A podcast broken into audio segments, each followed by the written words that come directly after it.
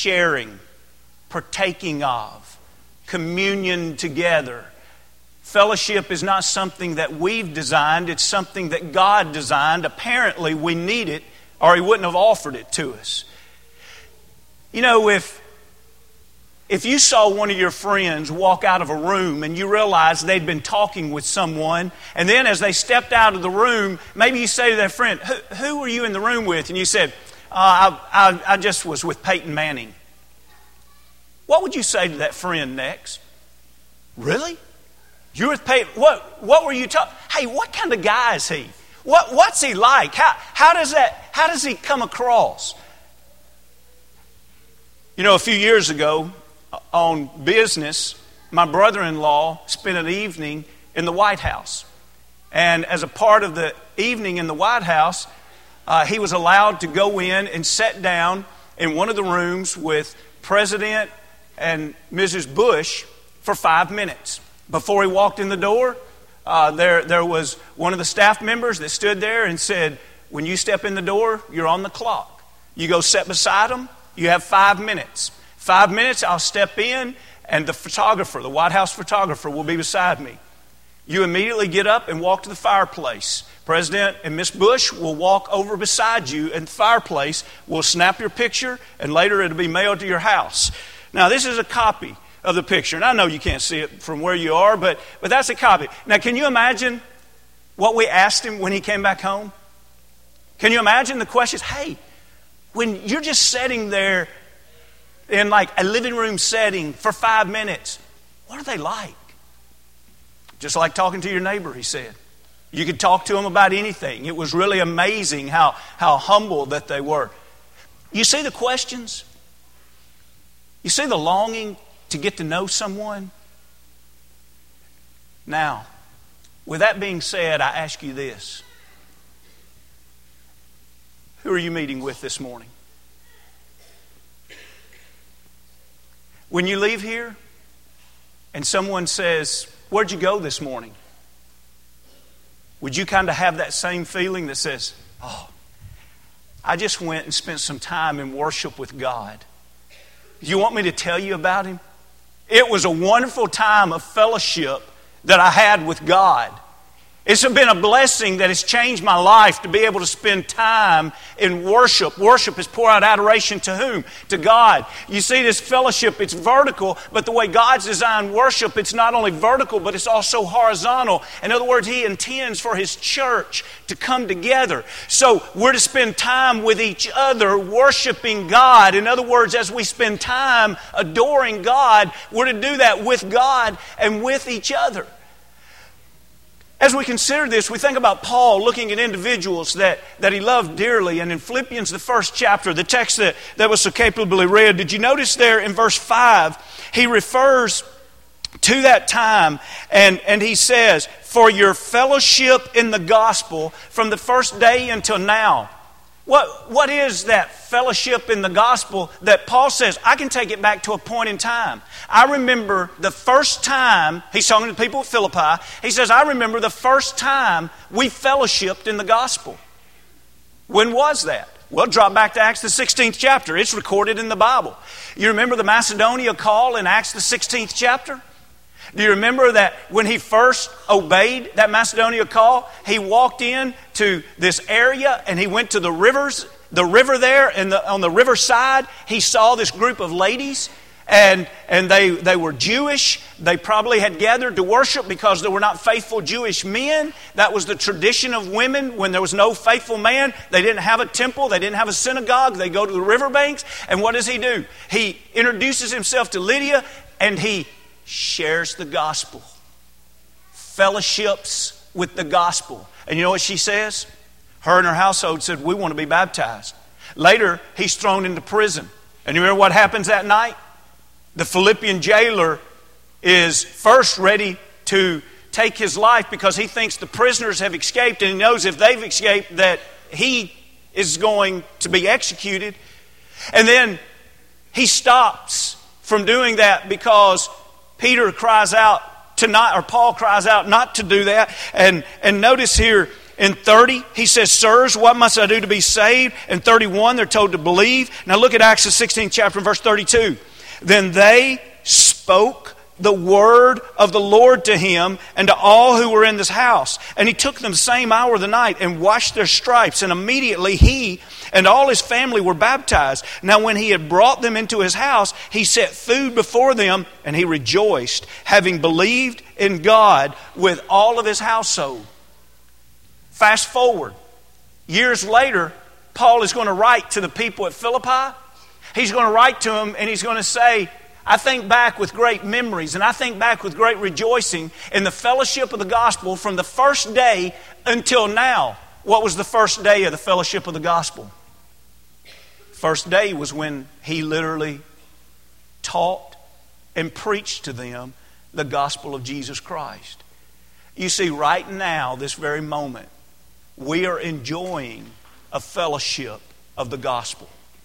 We are sharing in the message that God has shared with us, 2 Peter 1 and 3, His divine power, notice this, has given unto us all things that pertain to life and godliness. God has shared the gospel with us, and now we get together, individuals, to reverence God. In other words, right now in worship, we're saying, God, I adore you. I want to submit my life to you. What is your message that you have shared? Your message that is in fellowship with us. And now let's proclaim it. Let's challenge each other to fellowship in the gospel.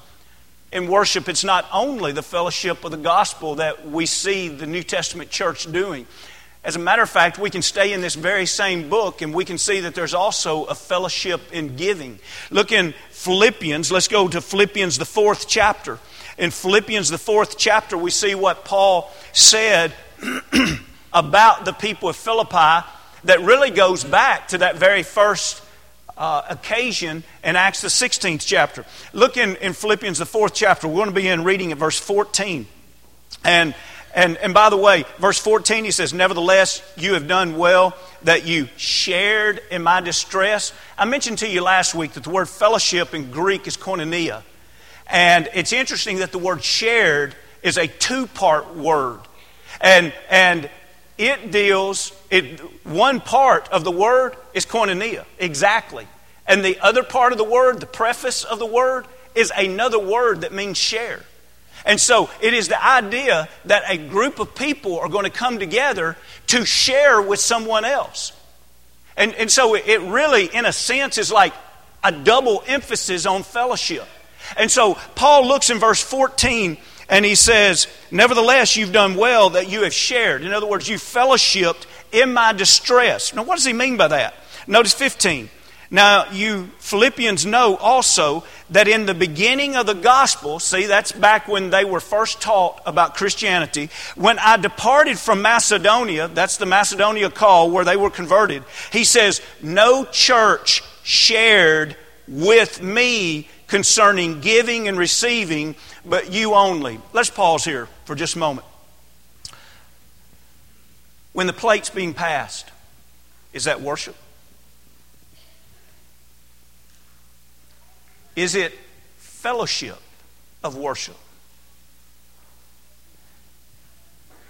Listen, if my understanding has been that the collection is simply dollars and cents and that's it, I've missed the beauty of where my heart, keep in mind, your heart is your strong desire. Why should we give? Our motive should be that we want to be partners in fellowship with God's work wherever it is taking place. You see, we've interrupted a thought here, but almost every verse, Paul cannot talk to them about them giving without using words that pertain to fellowship. And he says, There was a time where no one would fellowship me in my mission work except the people of Philippi. And he says, I was in distress. I was a missionary that, that was desperate for support. And he says, You people at Philippi, you were the ones that came and you shared. In other words, the small congregation of Philippi was the one that said, Paul, We want to have a part, see the fellowship, sharing? We want to have a part in your mission work. Now, notice how it continues here in 16. For even in Thessalonica, you sent aid once and again for my necessities. He says, You not only helped me once, you helped me again later on. Now, here, here's the beautiful part of us giving and, and sharing and fellowship. Look at 17. Not that I seek the gift, but I seek the fruit that abounds to your account. Paul says, Look, it's not about money that I'm wanting this, but it's about if you can give to me, I can take that, and for the kingdom's sake, fruit can be born. And you know whose fruit it is? Because it's fellowship, because it's been shared. He says that fruit is just as much your fruit as it is my fruit. When we give, do we recognize that we're sharing in the mission works all around the world? We literally are sharing. It's fruit that will be to our account because we're generously giving. Now, how, how does this pertain to worshiping God as we give? Notice what Paul said in verse 18. Indeed, I have all and abound. Because of them, see, he has sufficient amount to do his work. Notice, I am full, having received from Epaphroditus the things sent from you. So Epaphroditus has, has delivered this gift. And notice what it is to God a sweet smelling aroma, an acceptable sacrifice, well pleasing to God. Isn't it amazing the angles that Paul addresses the topic of giving? There was a time when I needed fellowship, Paul says, and no other church would support me, but you fellowship and you gave to me, not only once, but you gave to me again. And now I've received another gift from Epaphroditus. And you know what? You've also fellowshipped with God because now he's using an Old Testament analogy, like a sacrifice being burnt and, and to the Lord it's a sweet smelling offering. He says, when you give generously to have fellowship in the work of the Lord, not only is the fruit to your account, but it's God who finds pleasure in it. So now we're giving and having fellowship with God. And, and notice, if you will, verse 19, because this is the loop, if you will, completing it, completing the loop in verse 19. Where did they get the money to give? Where did you get the money that you gave this morning? He tells us where. And my God shall supply all your need according to his riches and glory by Christ Jesus. There's a missionary that needs support. God's not going to drop a hundred or a thousand or ten thousand dollars from heaven on their front porch. But God will partner with you. God will be in fellowship with you to bless you so you in turn can give to fellowship with His work to bless others. And when we do that, we've received what God has shared. We have given back to share in the kingdom work. It's gone up as a sweet smelling aroma. Now it's shared with God. And God says, I'll give back to you more so we can keep this cycle going. The contribution is just as spiritual as anything we do in worship. It's all about fellowship with God. Notice also, as we look at 1 Corinthians, the 10th chapter, I want to do a play on words here intentionally. Here we can see the communion and fellowship. Now, if you know where the word communion comes from, you realize that we have really just said fellowship and fellowship. Communion from the Greek is koinonia. Fellowship from the Greek is koinonia. And so, what you're looking at there in English is literally the very, very same words in Greek. Isn't it interesting to think about what does God call the Lord's Supper? Well, there are places in the scripture where God calls the Lord's Supper the Lord's Supper. But there's also a place, like here in 1 Corinthians, the 10th chapter, he calls the Lord's Supper fellowship. Literally. Let's, let's read it. Look at verse 16. The cup of blessing which we bless, is it not the communion of the blood of Christ? Is it not the fellowship of the blood of Christ? The bread which we break, is it not the fellowship? Is it not the communion of the body of Christ? So when we partake of the Lord's Supper, we are in fellowship with Christ. But now notice the next level of fellowship in verse 17. For we, though many, are one bread and one body, for we all partake of that one bread. Now, why is he placing the emphasis on the bread here and not on the cup? Because right here, what he's trying to place the emphasis is upon this. Are you a part of the Lord's one body, which the bread represents the body? Because over the next few verses, you're going to see where he's about to go. He wants to know Are you a part of the Lord's one body? Do you come and partake of the Lord's communion? If so, you can't turn around and say, I also want to join and partake in activities with demons. And so, literally, Paul is calling them out to say, you can't have a fellowship that's with the world and a fellowship with the Lord, but he uses the communion to drive home the point that when you are in communion with God through partaking of the bread and the blood, you can't also claim a communion with Satan. Why? We're communion with Him, but second, if we truly are loyal to the body of Christ, that's another reason why we don't intertwine our life and our activities with the world. Listen, I recognize nobody here is perfect from here around. But you and I also need to recognize this. When we do wrong, it not only tarnishes the name of Christian as it relates to Christ, but it also gives each one of us a bad reputation as it pertains to the world. Why? Although we are many, we are one body. So let's continue reading here. So he says in 18 Observe, Israel, after the flesh are not those who eat of the sacrifices, partakers. Notice that word partakers is like sharing, it's like communion of the altar. What am I saying then? That an idol is anything, or that it, or what is offered to idols is anything? Rather, that the things which the Gentiles sacrifice, they sacrifice to demons and not to God. And I do not want you to have fellowship with demons. You cannot drink the cup of the Lord and the cup of demons. You cannot partake, that's sharing with, the partake of the Lord's table and of the table of demons. I can't go out and live with the heathens on Saturday night and put my feet under their table, so to speak, and partake with them and have fellowship with them. Slide in here on Sunday morning and put my feet under the Lord's table and partake with Him, and then some way think, some way I'm going to have communion with Satan, I'm going to have communion with God, and everything's going to be all right. It's that kind of language. We don't have a slide for this, but if you have your Bible open, you turn one page over. 1 Corinthians 11th chapter, he talks about the communion quite a bit.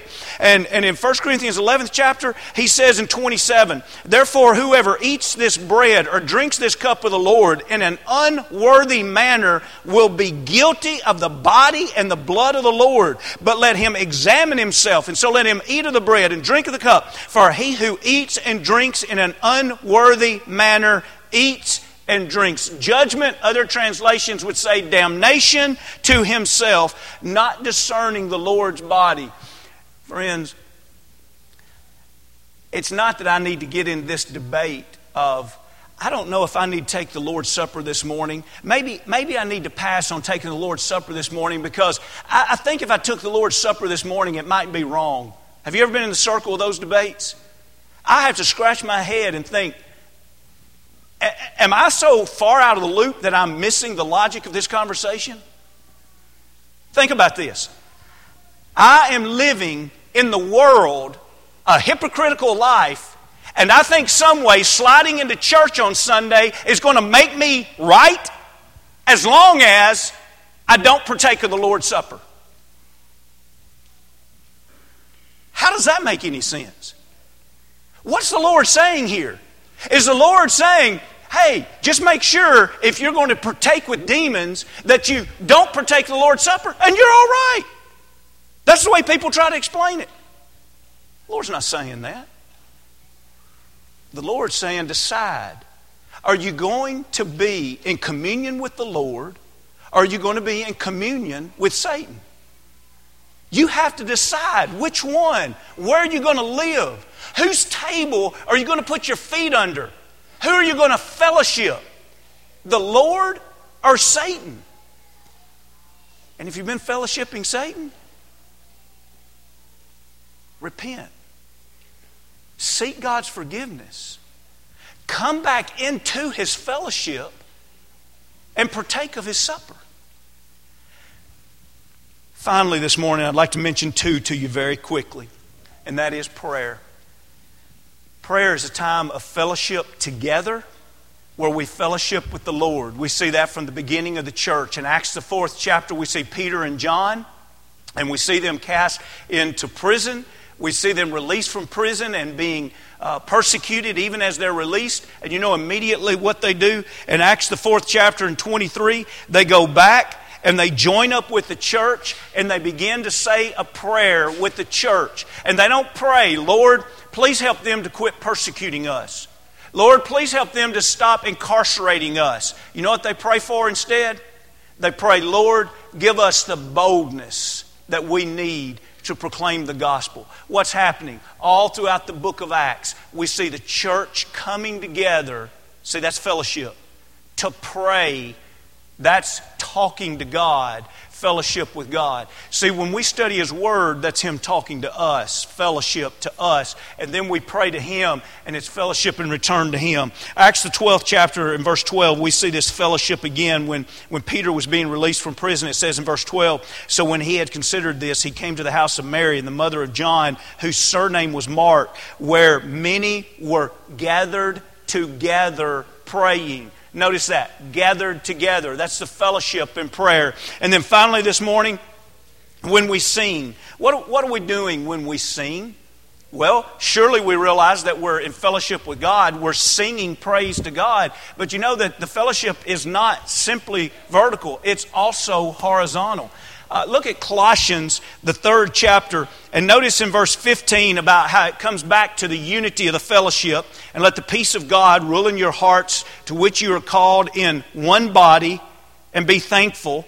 Let the word of Christ dwell in you richly in all wisdom. Now, here's what we're supposed to be doing in, in singing teaching and admonishing one another in psalms and hymns and spiritual songs singing with grace in your hearts to the Lord. Is that how you fellowship in worship?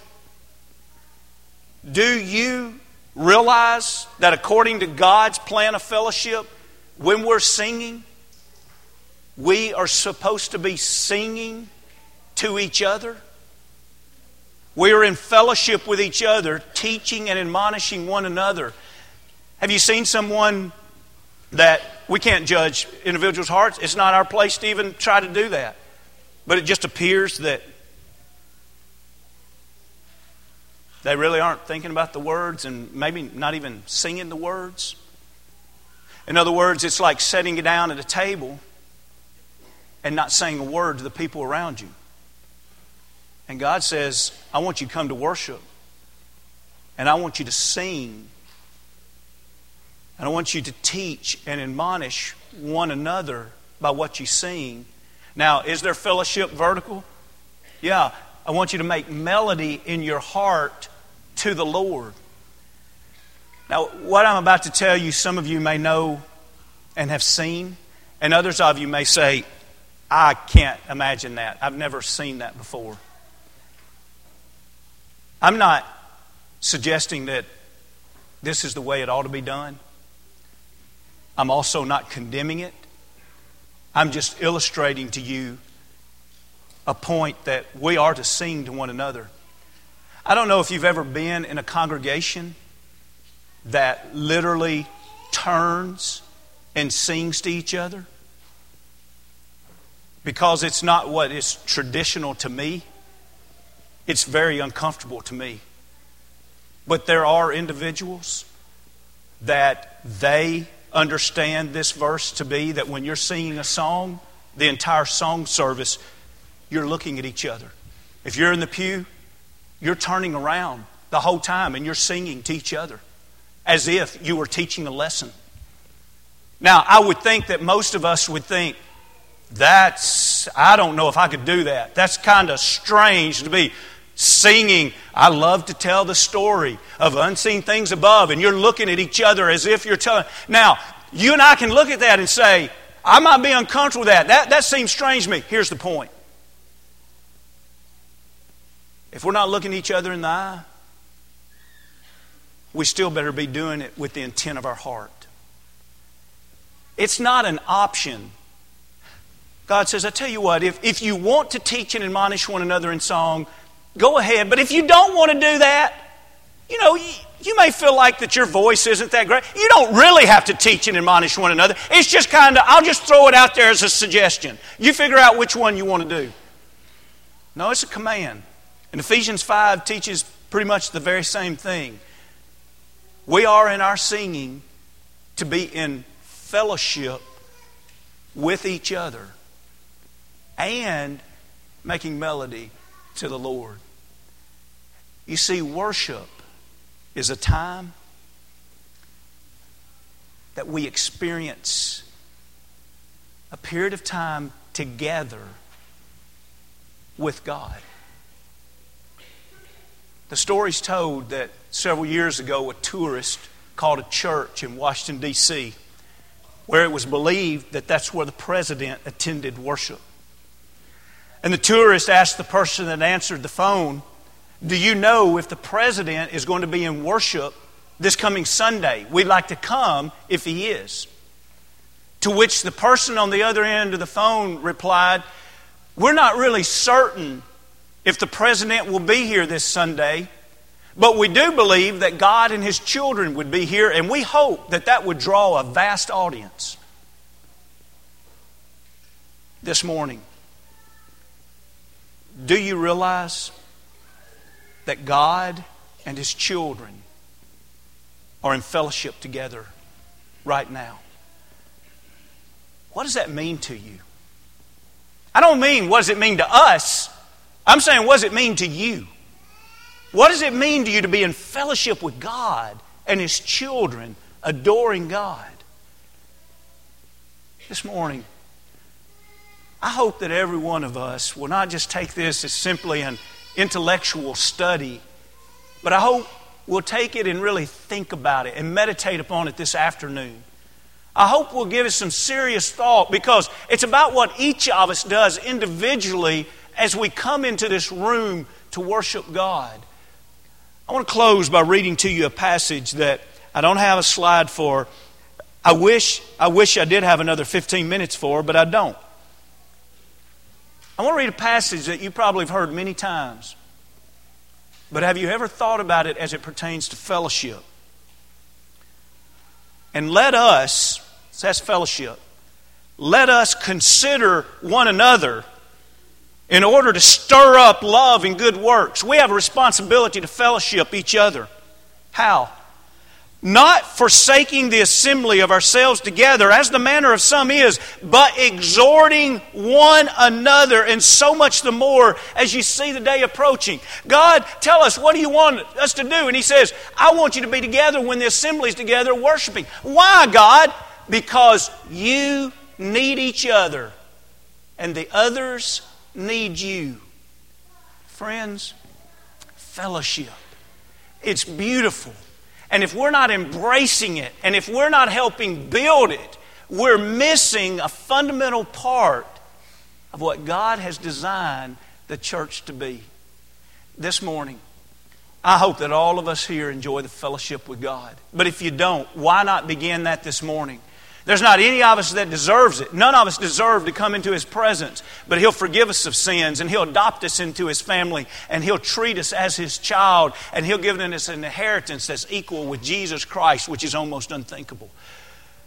If you've never come to the Lord as a believer, willing to repent of sins and confess before men and be immersed into Christ, why this morning? Maybe you've been baptized into Christ, and along the way, you've lost the way of fellowship with God and with His church, and you want to come back to Him this morning. If you need to repent and confess sins, if we can do anything to help you take steps closer to God, Please come as we stand as we sing.